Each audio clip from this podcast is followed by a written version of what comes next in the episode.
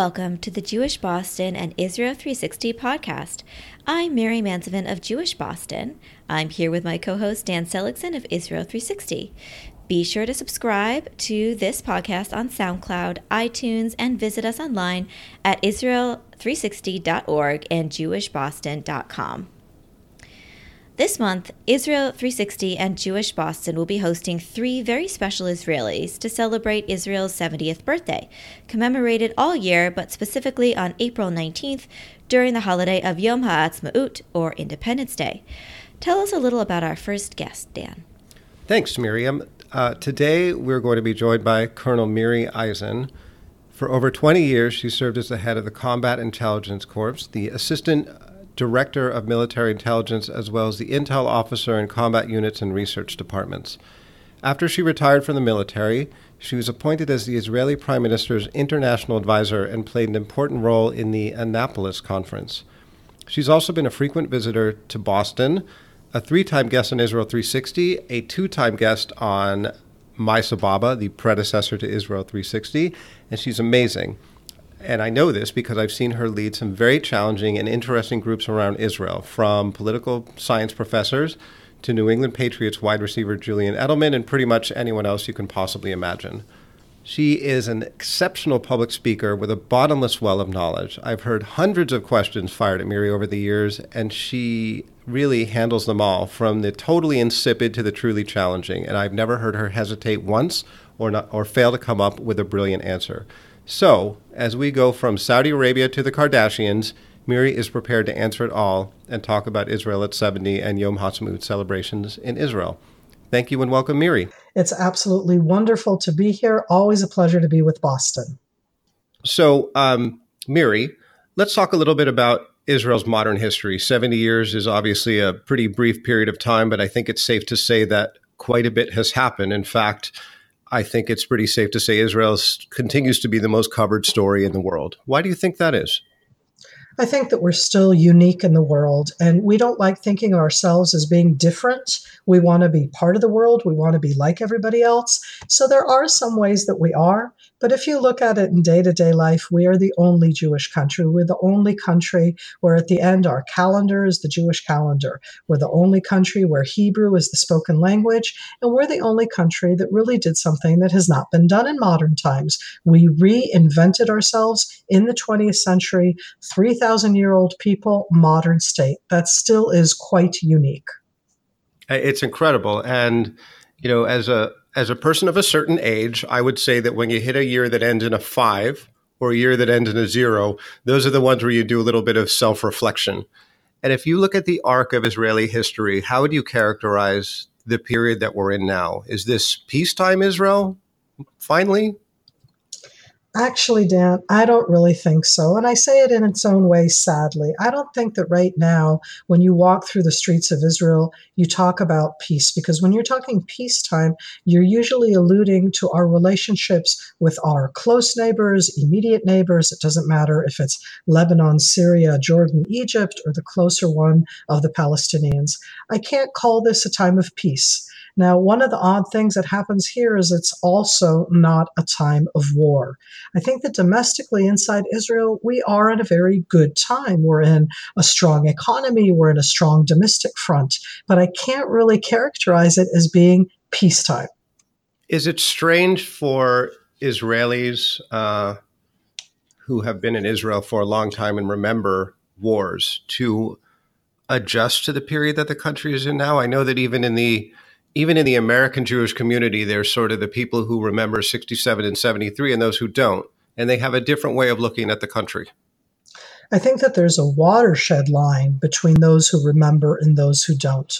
Because anybody who's 40 and under sees Israel through the eyes it can be of the first Intifada or the second Intifada. It can be of the first Lebanon War or of the second Lebanon War. But it's much more about wars that are a different type of wars than the all out wars that we had five times against Egypt, against Syria, against Jordan, countries that since then we've signed peace treaties with. I want to flip over for a moment what we just said. Isn't it amazing that people 40 and under don't know a reality where Israel does not have a peace treaty with Egypt, to me, that's amazing that people who are 40 and under have lived their entire life when there has been a peace treaty with Egypt. But it's certainly a watershed line because people over that remember the five horrific wars that we had with Egypt, and then we arrived at peace. But because of that, you can really see that difference in the age group those who are younger, those who are older. I'm not even sure that that's unique for Israel, but because we've had in our history so many harsh wars, because the wars themselves have changed a lot in the way that they're fought, the wars that were until, including 1973, and the wars that we fought since 1973, that even on that level, there's a watershed difference between those generations.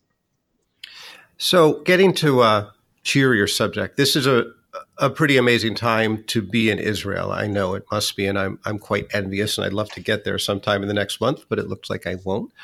Um, it also seems like it's an exciting time for Israeli diplomacy. We just saw in the last week a flight go f- uh, from India to Israel and fly over Saudi Arabia, which is, I guess, never happened before in a time of peace. Uh, things are seem to be they're changing for Israel and the rest of the world. Is that is that a thing? Is that a real thing that I'm seeing?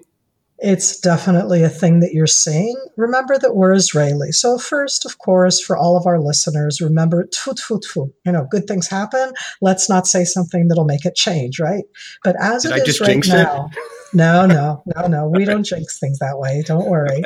But one of the things that we do see right now is that both locally, the Israeli Egyptian relationship, the Israeli Jordanian relationship, but even if you look a little bit broader than that, we suddenly realize that we're in the Middle East and we have a position in the Middle East which is not only connected to being against Israel or looking at Israel only through the, the eyes of the Israeli Palestinian conflict. It's something broader, both because there are other threats and challenges in the Middle East that are difficult for, and because of changes that have happened in the Middle East totally not connected to us. What happened in Egypt has nothing to do with us. What's happening in Saudi Arabia has nothing to do with us, but it is having enormous impact on Israel in the arena.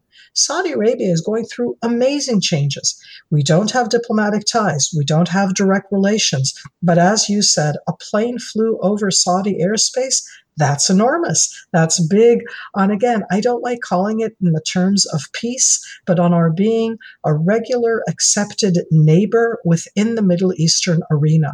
We live in the Middle East. Our neighbors are Middle Eastern. Half of our population is Middle Eastern, but we've never felt part of the neighborhood. And I think that what's changing is that we're becoming part of the neighborhood and not in a negative way. And that is incredible. And, you know, I think another uh, piece of evidence that this is happening in the world is that Jerusalem in the next three to six months, maybe even a lot sooner, will be home of at least three embassies. What does that feel like to an Israeli to have this kind of recognition of Jerusalem at long last? Isn't it funny? On the one hand, it's like, oh my God, thank you. It's about time. And on the other side, for the average Israeli, it doesn't make a difference. I want to remind us all, all of us, our capital has been Jerusalem from 1949. Our united capital has been our capital from 1967. That's already over 50 years ago old news. What's different is that it's not just for us. For me, I always had to go up to Jerusalem for the legislator, for the executive, for the judicial. You always went there. The president resides there, the prime minister, the offices, they're all there and they've been there from 1949. But the fact that we have for the first time recognition where the embassies will not be out of Jerusalem, but in the city of Jerusalem. The United States of America, the other countries following, will fully recognize it as such. It's a feeling, again, of our being part of the world and not estranged from the world. Yeah, I mean, to me, it just um, it really is a watershed moment, and I think that the U.S. is still trying to figure out what to do. I've heard in, in they've had this thing about passports where if you're born in Jerusalem, you don't say what country it is. It says the country of Jerusalem or something. It's very odd. But I think we're finally coming around to figuring out in the United States the 50 to 70 year reality that Jerusalem is unified and it is the capital of Israel. And that's pretty exciting for us. Uh, I want to get to the actual holiday and holidays themselves. A lot of people don't know or understand exactly what happens during this extraordinary 20 to 30 hour period between Yom HaZikaron followed by Yom Ha'atzmaut. Can you talk about these two holidays and, and what it's like to, to feel that that transition? So, first, I'm going to talk about the words that you used because you said Memorial Day and then you said Independence Day. And I think that for most listeners, even from greater Boston, even people who are involved, you say Memorial Day, and excuse me, Americans, okay? But it kind of means shopping day. You say Independence Day, you remember fireworks. In Israel, it's very different. Memorial Day is really perhaps the most serious Israeli day of the year. And when I say serious, serious, personal, and in your face. It starts with a siren that goes off on the eve of Memorial Day in the Jewish way, where the day begins the evening before. So on the eve of Memorial Day, a siren goes off, and throughout Israel, everybody stops everything for two minutes. You're standing and you're thinking. When you're thinking about the almost 30,000 people who have been killed from 1948 and even before that on behalf of the state of Israel, all of the different ones from all the different branches, everybody in Israel knows somebody. That's part of the way that it is here. So it's very personal. It's not something that's happening to a certain category inside Israel. It's in the north and in the south. It's in the cities and on the farms. It's in the religious and in the non religious. It really is all encompassing. On the following day, Memorial Day, people, again, at 11 a.m., there's a siren of two minutes. You're standing, you're listening. Doesn't matter what the weather is. You're out there. You can be at school, you can be at home. Everybody's thinking about it to the degree that I know that Israelis on airplanes, wherever they are in the world, at the time of that 11 a.m. siren, they'll kind of stand up for those two minutes just to commemorate whoever it is that they have.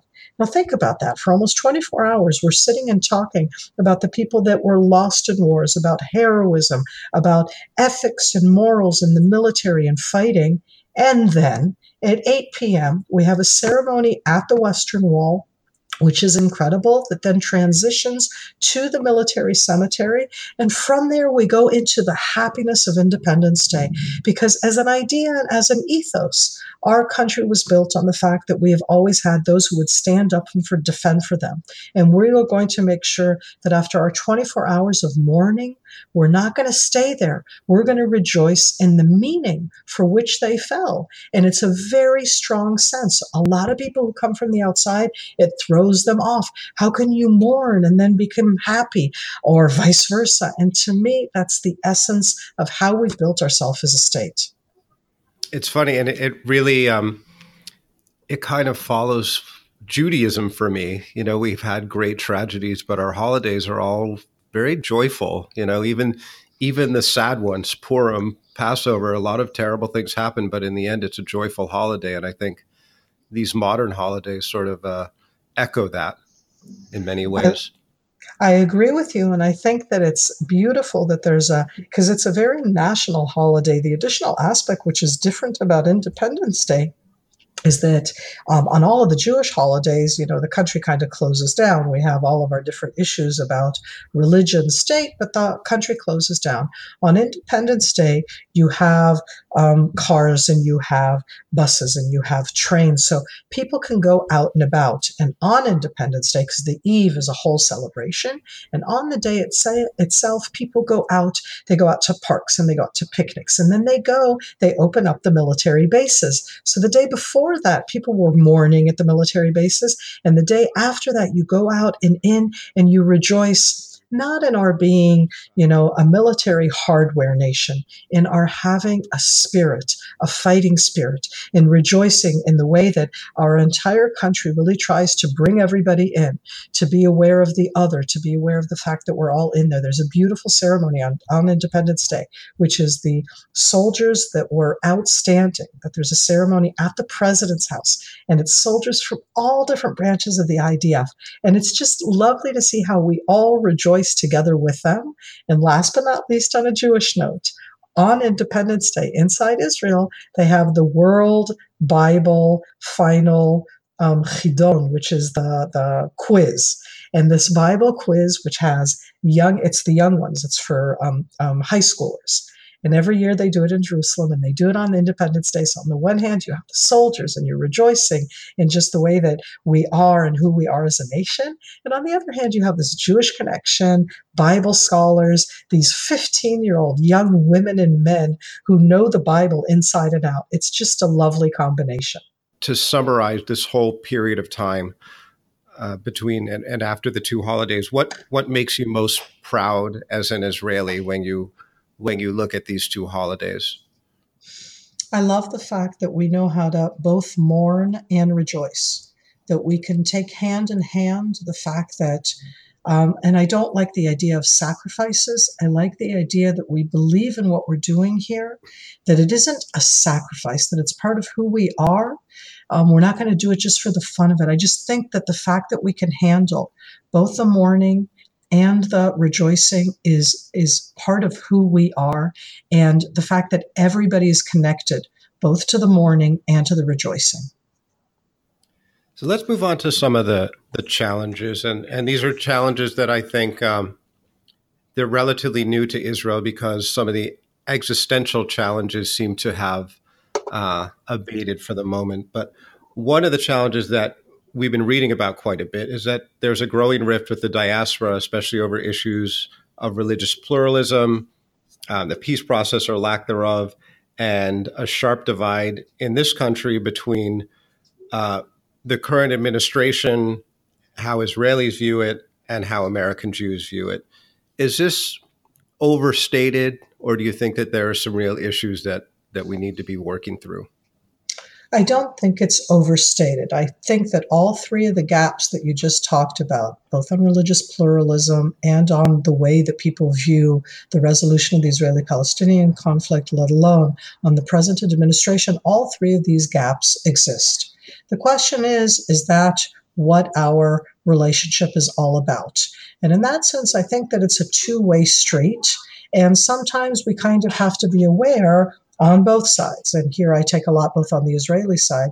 We need to be much more aware of the different environment we live in. Um, I say to North American Jews that at the end, being Israeli is not just about being Jewish. We're citizens of a country.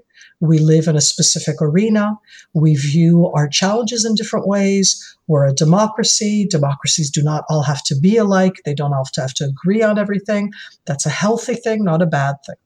Um, on the Jewish pluralism, I look at Israelis and go, really? Only Israeli Jewish development is the way that you're willing to look? If we're the homeland for Jews, then we can't define Jews in a different way than the largest Jewish community outside of Israel. That's a challenge that I have here, and these are challenges that are out there. To me, the most important part, Daniel, and this I say to everybody listening to us, let's make sure that we continue the dialogue. Because if we don't have the dialogue, then we're not going to know what each other's are doing. And this isn't about the Jews of America coming to Israel and saying, oh, wow, you're amazing or vice versa. It's about having an open dialogue on the different ways that you can practice Judaism, open dialogue on having differences of opinion when it comes to state issues. Just like um, we, you know, look different way at an administration, we can look at different ways at peace. We can look different ways at a lot of things, but let's make sure that we keep talking. I think that's that's a fabulous answer, and I think you know dialogue is something that we've started doing here in Boston with the Community Israel Dialogue because we know it's essential that that if we start to- stop talking to each other, then our positions become more hardened, and we push each other further apart, and then it becomes a lot harder to to kind of heal that rift. I think uh, that one of the beautiful things in Boston is that you do have an open table. I'm not sure that we have it everywhere in North America. And I know for sure inside Israel that this is something that I'm working on here. I don't think that Israelis understand what it means to be a North American Jew. And this is something that I need to help in educating on my side of the ocean. Yeah, absolutely. It definitely goes both ways. So, one of the things that's always really impressed me about you is how you balance three things. And every time I've spoken to you, I, I hear that balance. You are a senior IDF officer, you are kind of an everyday Israeli who lives an everyday Israeli life, and you're a mother. And when you look at the next 10, 20 years, what are your hopes for Israel, kind of wearing all three of those hats that you wear so gracefully every day of your life? It's funny how when we talk about self identity, how would I introduce myself if I was doing so? And there's no question that you brought up three elements that are so centered to my identity. And I look at those three and I'm sitting here and smiling because there's one thing that I know that happens inside Israel. There's a wonderful combination that every 10 years we reinvent ourselves. So here we are, 70th anniversary, and I go, oh my God, where will be we be at our 80th anniversary? And Dan, I don't know where that will be, but it's going to be amazing. And I say it in those terms because look at what we've done every 10 years. We've never stayed the same. 1948 to 58, we changed so much. 1958 to 68, we changed so much. 68 to 78, peace with Egypt. Who would have thought of that? And I say that because that's what happens every 10 years. So my answer as I smile is that in another 10 years, Israel will be, and I say this as a mother for my children, as an officer in the military, as an Israeli, that we will be in a different place than we are today.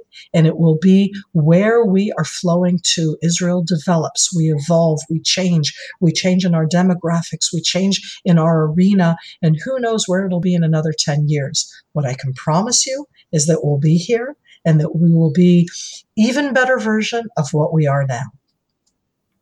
I love your optimism. I love it. And that's going to take us right into the speed round where I'm going to ask you ridiculous questions and you are allowed to give answers that are as ridiculous as you want. Okay. Fun. The old the current US embassy is one of the best beachfront properties in Tel Aviv. It could not be better located. Who's going to buy it? One of the Kardashians? I'm not sure if it's going to be the Kardashians or Arnold Schwarzenegger, who every year always donates an enormous amount of money to FIDF. Oh, that would be exciting, right? And he'd be working out right on the beach. That would be amazing. Okay, okay. what what color hair dye should Bibi try next? Do you think the blue was working for him? I'm not sure. I would go with purple. It fits better with his age. All right. Uh, in the States on the 4th of July, people tend to uh, take big coolers of Bud Light uh, and go to a park and drink a lot of them. And it's really an awful beer. What is the national alcoholic beverage of Israel for Yom Ha'atzmaut? Is it Maccabi in cans? Oh, it's only going to be Gold Star. First of all, nobody drinks Maccabi. That's only really? people who come from outside. Gold Star, Gold Star, Gold Star. But hey, we're becoming very buffy with those ones. We have all sorts of new brands. So next time you come, I'm going to give you Malka, which is the best beer, and it's a queen, and it's wonderful. All right, I cannot wait. Well, Miri, thank you so much. Uh, I wish you a very happy Yom Ha'atzmaut I look forward to seeing you again in Israel soon. And thank you so much for taking the time and being on the podcast today. Thank you so much. And thank all of Boston, an amazing, amazing North American community.